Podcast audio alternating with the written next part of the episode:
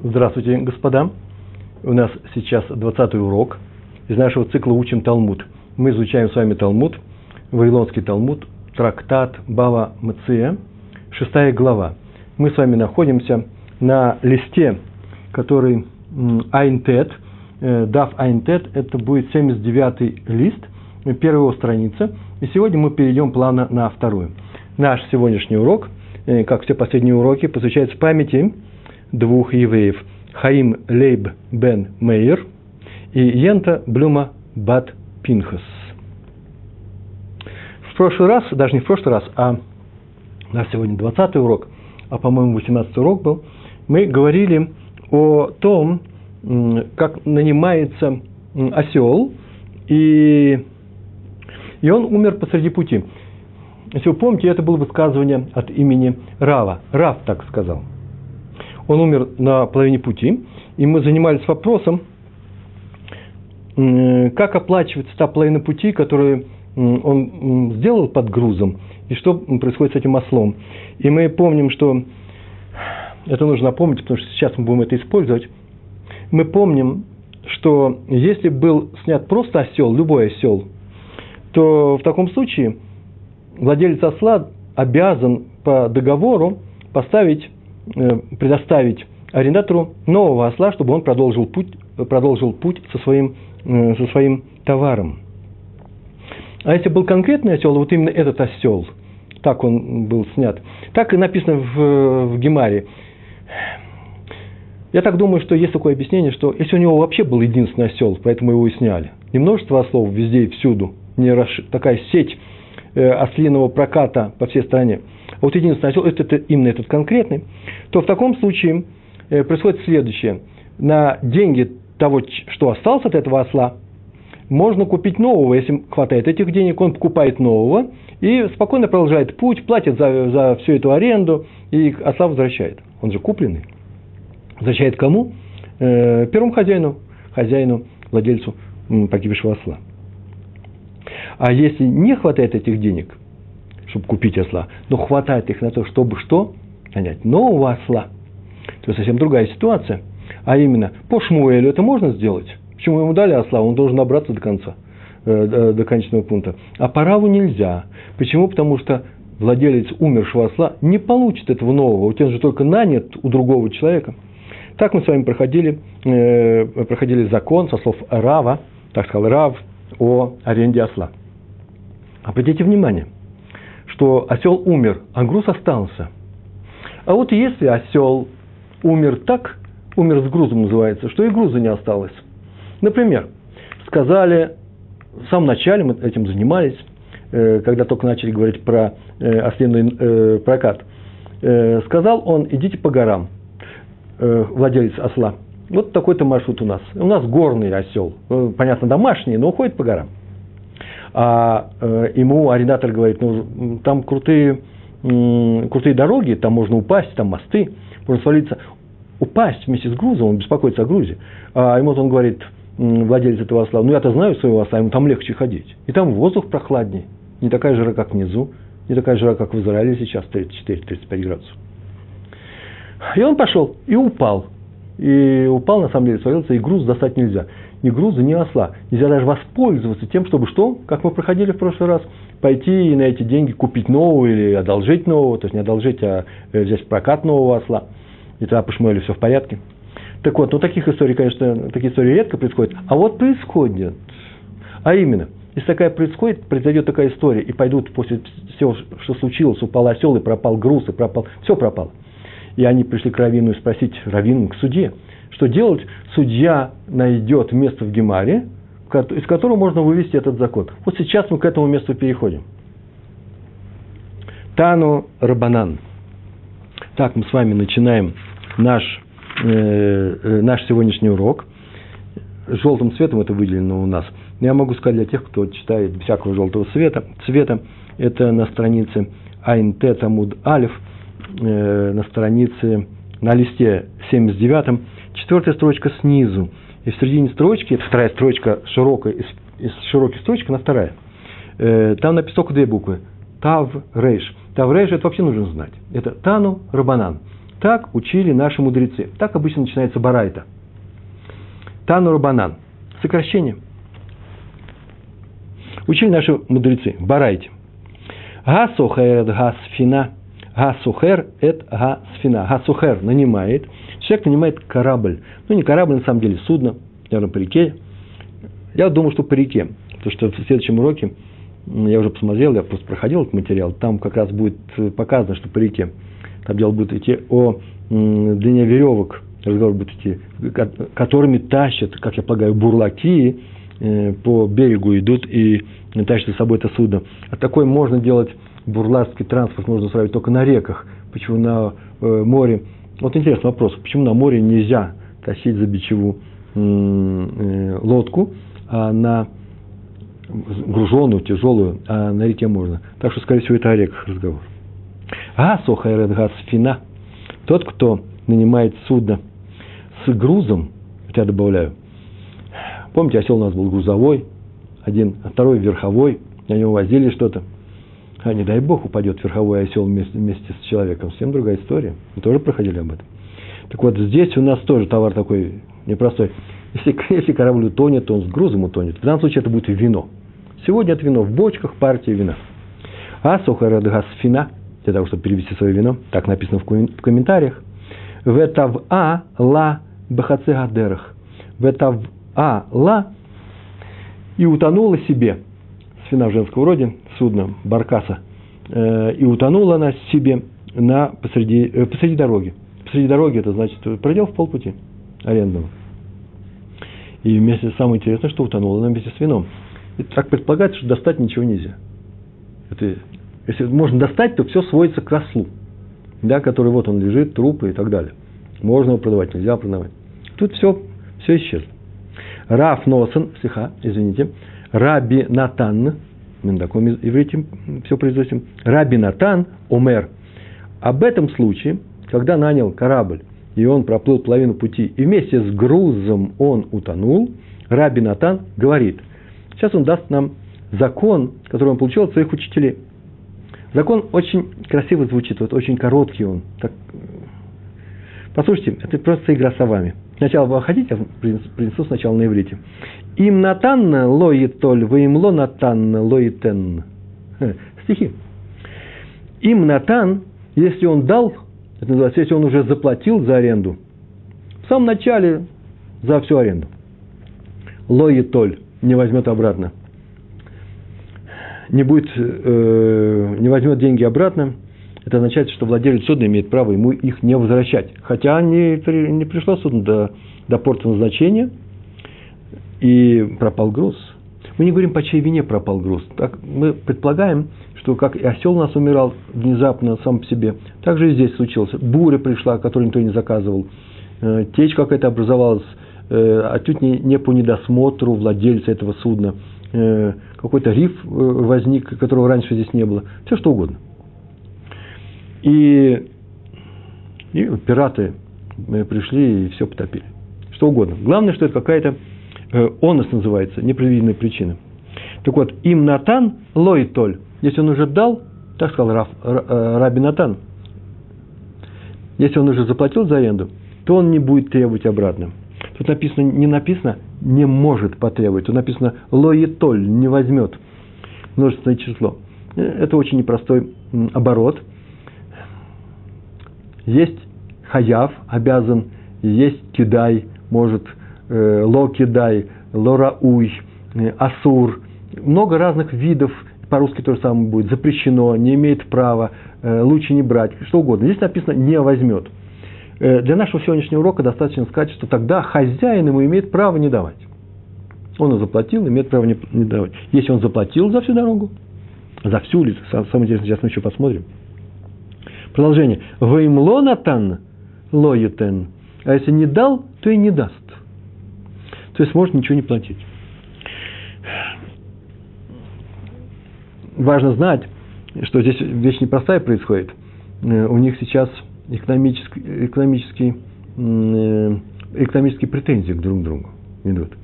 И это все означает, что рука если он уже дал, то его сейчас рука становится сразу ниже. Помните, мы говорили в самом начале, на первых уроках, что такое рука ниже? Это значит, в экономических спорах мы выслушиваем сначала э, объяснения или претензии с другой стороны. И если они не ниже второй стороны, то все остается на второй стороне.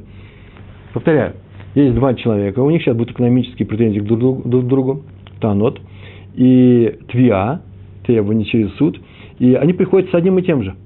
Но если у того, кто хочет достать деньги из другого человека, такая же, такая же твиа, не меньше, а рука у него ниже, то слушаем этого. Если у него выше твиа, сейчас мы об этом все будем, все будем говорить простым языком, то понятно, что будем слушать его.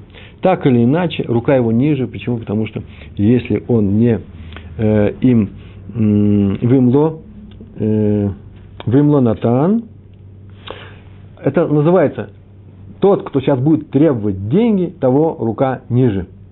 Договорились? А что вы можете мне сказать? Ну зачем же он дал в самом начале? Не надо было давать. Вообще нужно давать потом. Все это зависит от э, рынка, в данном случае, рынка аренды, в частности. Например, от соотношения между сбытом и э, требованиями э, и э, предложением. Спрос и предложение. Если сейчас много-много людей, а арендаторов, а, а владельцев аренды прокатов мало, к ним очередь стоит, то они могут потребовать, ты мне заплатишь в самом начале, предоплата называется, да, в современном русском языке. И это одеваться некуда. А если наоборот, они ищут, кто бы, у нас сослов полно, кораблей полно, а вот э, людей, которые развозят товары, э, корабельников мало, они ищут, э, то тогда он приходит и говорит, я хочу вас осла, э, взять или э, с фина корабль взять э, в, на, э, в наем, в найм, э, в прокат. Э, и тот говорит, да-да, с удовольствием, понятно, что... А тот говорит, но деньги заплачу только в. Очень хорошо скажет. Только ты возьми наш корабль в прокат. Поэтому нельзя сказать, какой совет бывает давать в начале или давать в конце деньги, что лучше. Кстати, что значит означает, если дал, то не возьмет? О чем разговор идет? Полпути только проделали. Так вот, Барайт, оказывается, говорит о второй половине пути, который этот корабль так не проплыл. За первую половину пути, поскольку он уже проплыл, платить нужно во всех случаях. Так написано, что э, так полагается. Хм, так Раши написал, во-первых. Так написал Раши, так говорят, что Раши написал, так его объясняют. Как раз тот случай, когда у Раши вот не на 100% очевидно, но все его объясняют именно таким образом, что за первую половину надо заплатить во всех случаях. То же самое, как у нас говорилось, с чего мы начали про грузового оса. Помните, да умер на полпути, то что э, то арендатор там платит за полпути, потому что хозяин оса ему может сказать. Так у нас было на уроке. Ну, ведь если бы ехал, ехал сюда, вот туда, где приехал осел, на полпути, вот захотел приехать сюда, а люди тоже приезжают торговать. Если бы ты захотел сюда приехать, ты бы заплатил на эти? Поэтому заплатишь. Это считается нормальное требование по Торе. Так написано в Раше. А вот с этим объяснением не все согласны, например, Тусафот, Роши, многие э, решони, многие, э, многие тысячелетней давности мудрецы, сейчас жившие в Европе, и в Северной Африке, и в Италии. Они с этим не согласны, и Тосафу тоже. Почему? Потому что со слом умершим в дороге э, товар у арендатора-то остался. Он может взять и продать в том месте, где, продать в том месте, где осел у него умер. Или же нанять нового осла. А здесь с кораблем товар-то утонул. И поэтому сказать, что это то же самое, нельзя. И поэтому о чем вы говорите? Какой полпути он должен проплыть, когда товар-то его пропал? Поэтому вообще-то полагают, что здесь, в этой барайте, многие считают так, это более серьезное, серьезное объяснение, и так учтено в законе, что речь идет о плате товара, о корабле, э, о том, что, э, что о плате за первую половину пути. За первую половину пути. Или за первую половину пути, или за весь путь. Да? Не как сказал Раша, что за первую точно заплатит. Нет, нет, тут спор. Если дал, то не может взять, а если не дал, то может не давать. То есть называется, у кого деньги, у того они и останутся. Если не давал ничего, он у тебя деньги, да? То можешь и не давать.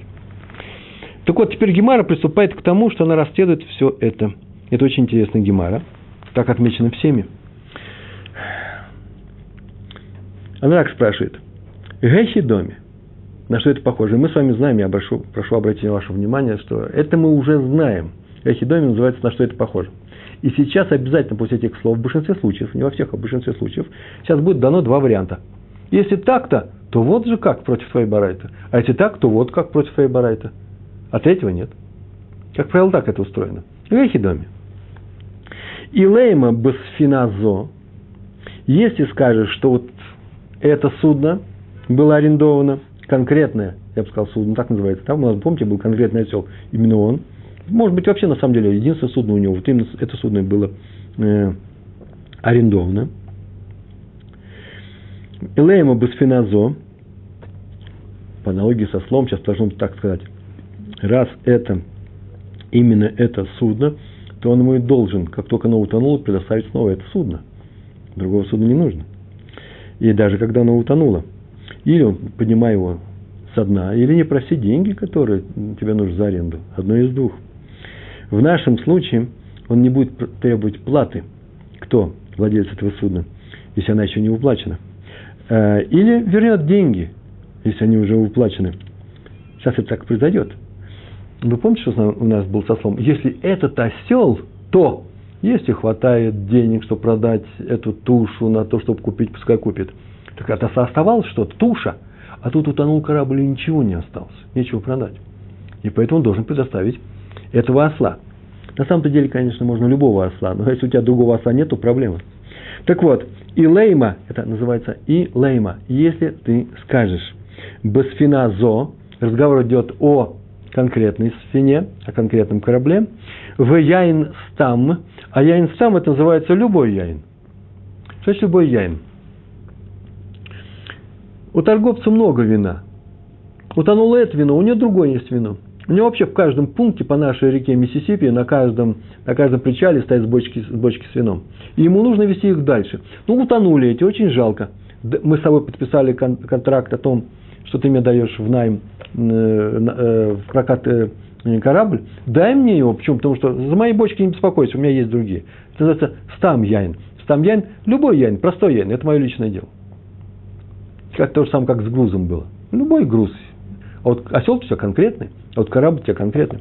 Так вот, Илейма басфиназо в яин стам, если это так, то им Натан, если он уже дал эти деньги, а Майло и Толь, то почему это он не возьмет их обратно, если он отдал деньги? Повторяю, в нашем случае идет речь с финазо, конкретный корабль. А вино у меня полно, у меня в каждом месте полно вина. На соседнем корабле плывет вино. Мне сейчас нужен корабль от тебя. Дай мне этот корабль. Так вот, если он дал, то почему это он не возьмет? Почему? Откуда у него такое требование? Откуда такая сила есть? Написано. Неймалей скажет ему. Неймалей, так он же может ему сказать. Арендатор может сказать этому владельцу, который везет простое вино на, на особом корабле этого владельца, все это утонуло. Он так и может сказать. Неймалей. Гахи гав ли сфинта. Дай мне корабль. Как мы с собой договорились об этом? Ав ли сфинта. Де ана Майтина Хамра. А я предоставлю вино. Или я перевезу вино. Вино у меня есть. Дай мне корабль. Они договорились об этом судне, о любом товаре, который будет на нем, на этом судне будет вестись. Арендатор, заметьте, обратите внимание, выполнил свою часть договора. У него, договор, у него есть другое вино. Он сказал, у меня любое вино, у меня есть вино. А владелец не может выполнить часть, свою часть договора – Почему? Потому что у него нет у корабля. Этого корабля нет. У того любое вино, он сейчас представит. А поэтому, раз так, то денег ему не полагается. А раз денег не полагается, то называется что? Что есть им Натан, а Майло и Толь. Почему это он его не возьмет обратно? Тому денег не полагается, он не выполняет свою часть нашего э, арендного договора. Гавлис финта, Гавлис финта, дай мне корабль а я перевезу другое вино.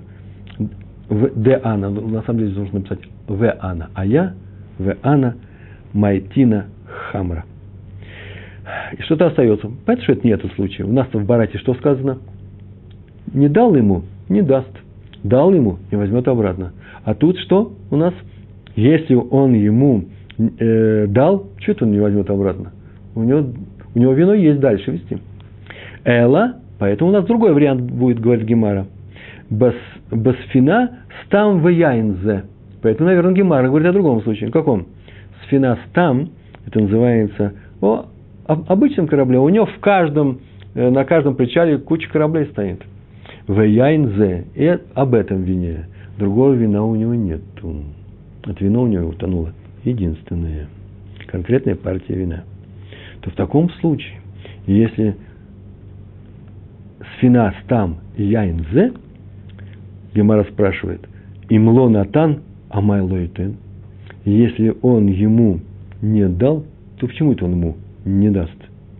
Если до сих пор не дал за аренду, тот может продолжать э, давать кораблю. Пожалуйста, у тебя что там, утонуло что-то? Я тебе сейчас дам э, свой, э, свой корабль. У меня их еще полно. Давай свое вино. А раз у тебя нет вина, что ж ты от меня? Что ж ты э, не даешь деньги мне? Что дело-то э, э, не во мне, а в тебе? Я выполняю свою часть э, договора. Мы переходим на следующую, на следующую страницу и читаем здесь. Неймалей, ведь может ему сказать владелец в этом случае, когда у нас сфина там, обычная сфина, их полно этих сфинот, полно этих кораблей, а Яйнзе, конкретный, последний, Неймалей, может ему сказать владелец этого корабля, Гавли гагу хамра, дай-ка мне твое вино, подними его со дна, я тебе тут же предоставлю все. А, не можешь?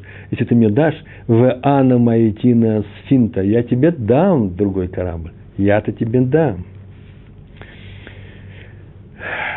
Получается, что владелец все еще может выполнить свою, э, свою часть договора, а э, арендатор не может выполнить.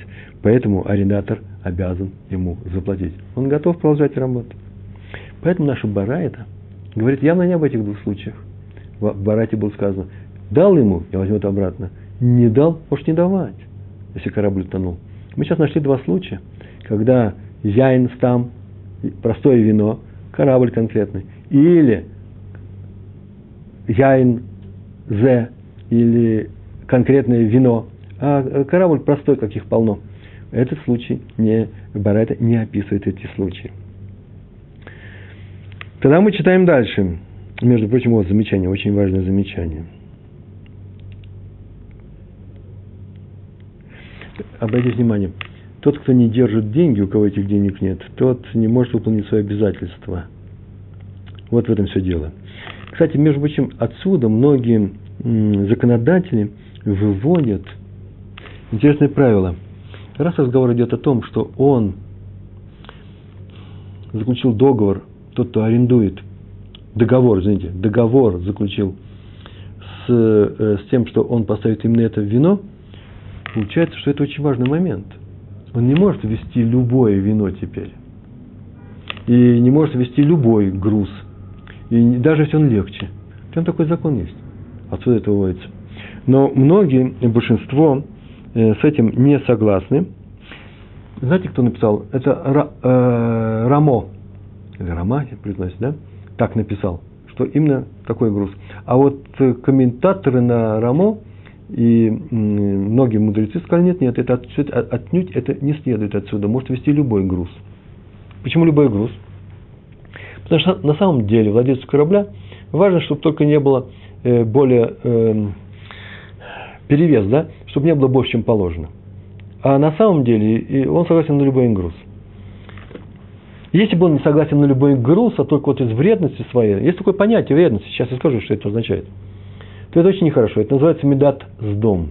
А именно, медат с дом – это когда один человек видит, как его имуществом пользуются, имущество не становится хуже, ну никак не хуже не становится, а тот человек, который пользуется его имуществом, он э, получает э, ну, некоторую помощь, ну, я не знаю, там, газету читает, вот вы читаете газету, и он рядом с вами читает – вашу газету. Так вот, запретить ему, ну, кроме психологических моментов, э, маленького психического расстройства, я не вижу других причин не не, не, не дать ему. Это не обязательно ему дать, но и не отворачиваться от него тоже. Почему это называется медат дом? То так делает и не дает другому воспользоваться своим имуществом, когда он нагене. За нагене в лохасер. а ему ничего от этого не становится меньше, то это называется мера, которой обладали жители из дома, который погиб из-за своего вот такого э, плохого некоммуникабельного отношения друг к другу. Поэтому хозяину э, корабля должно быть все равно, э, какой груз он здесь везет. А как же мы сейчас говорим о том, что вот и не все равно. Дай мне это вино, которое там у тебя на дне. Я тебе дам, я тебе представлю свой корабль, у меня их полно, и мы говорим, что суд их слушает. В таком случае объяснение очень простое. Дело в том, что у него этот конкретный случай апеллировать именно к этому вину, конкретному вину апеллировать, это годится только для, до для этого случая, для того, чтобы выступить в суде. Не больше, не меньше. А не для того, чтобы им руководствоваться в жизни.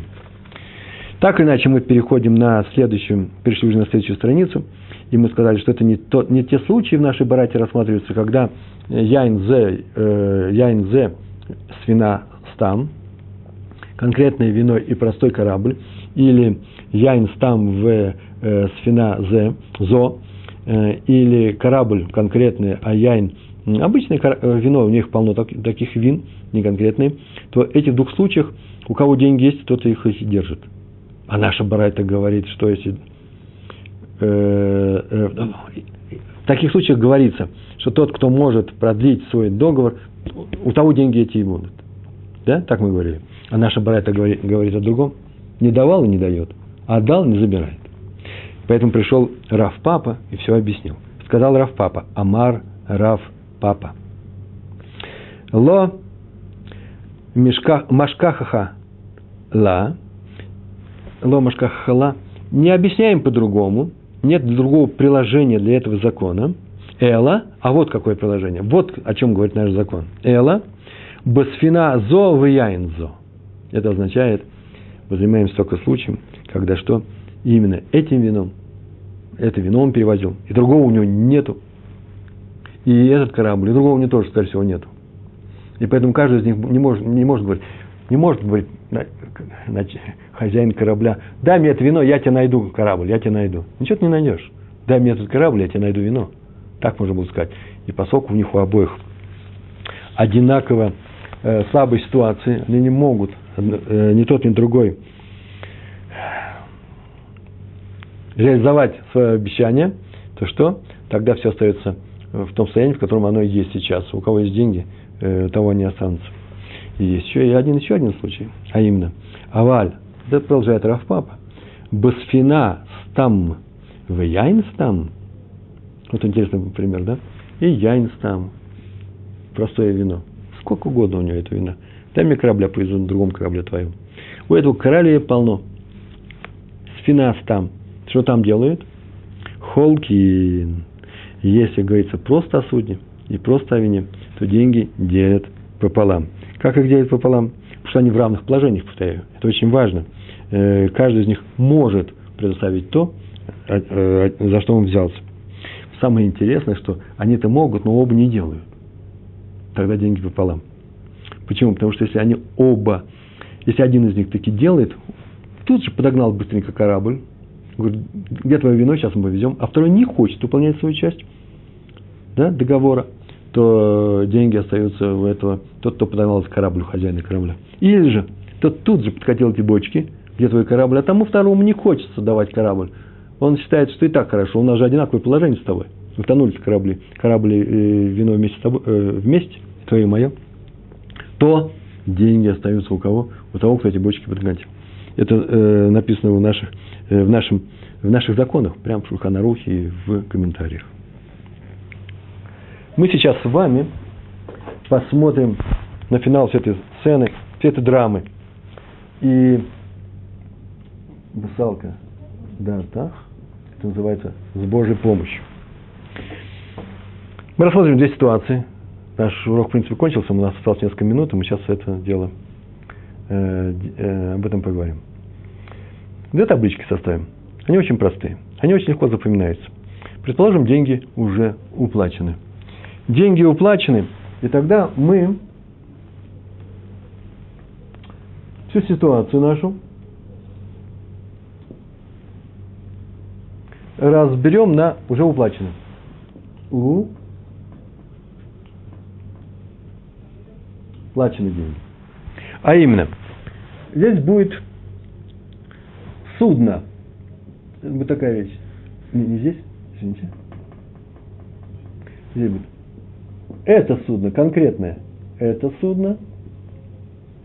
И просто судно. Э, судно в смысле судно, плавсредство. Суден много. И то же самое здесь будет. Это вино. Это вино. И просто вино.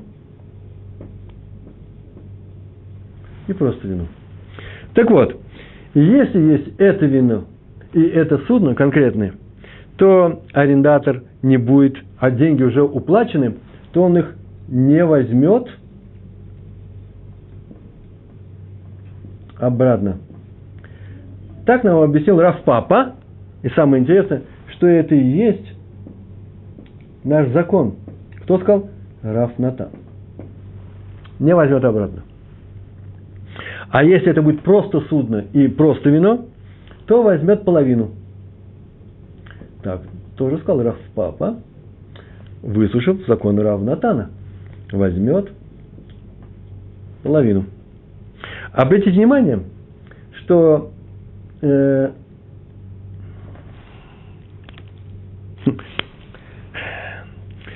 суд поступает, он идет на стороне того, у кого заявление более весомое, и у того, у кого в руках находятся деньги. В нашем случае, в нашем случае уже уплачено, да, деньги находятся у владельца судна. Почему так? Потому что есть такое правило. Гамуцими хаверу алаф арая. Тот, кто хочет достать деньги из другого человека, заявляя в суде, что он мне должен, или он должен мне вернуть, или он мне должен заплатить, то он должен доказывать, что он прав. Тот, кто, тот, из кого достают эти деньги, с кого эти деньги требует, он не обязан, называется э, презумпция невиновности, по-моему, да, по-русски – Э, он не обязан ничего доказывать. Я, правда, сегодня в автобусе ехал, вдруг понял, нашел момент, когда обязан доказывать. Входит человек, контролер в автобус, и начинает э, людей раз, проверять, у кого есть билеты.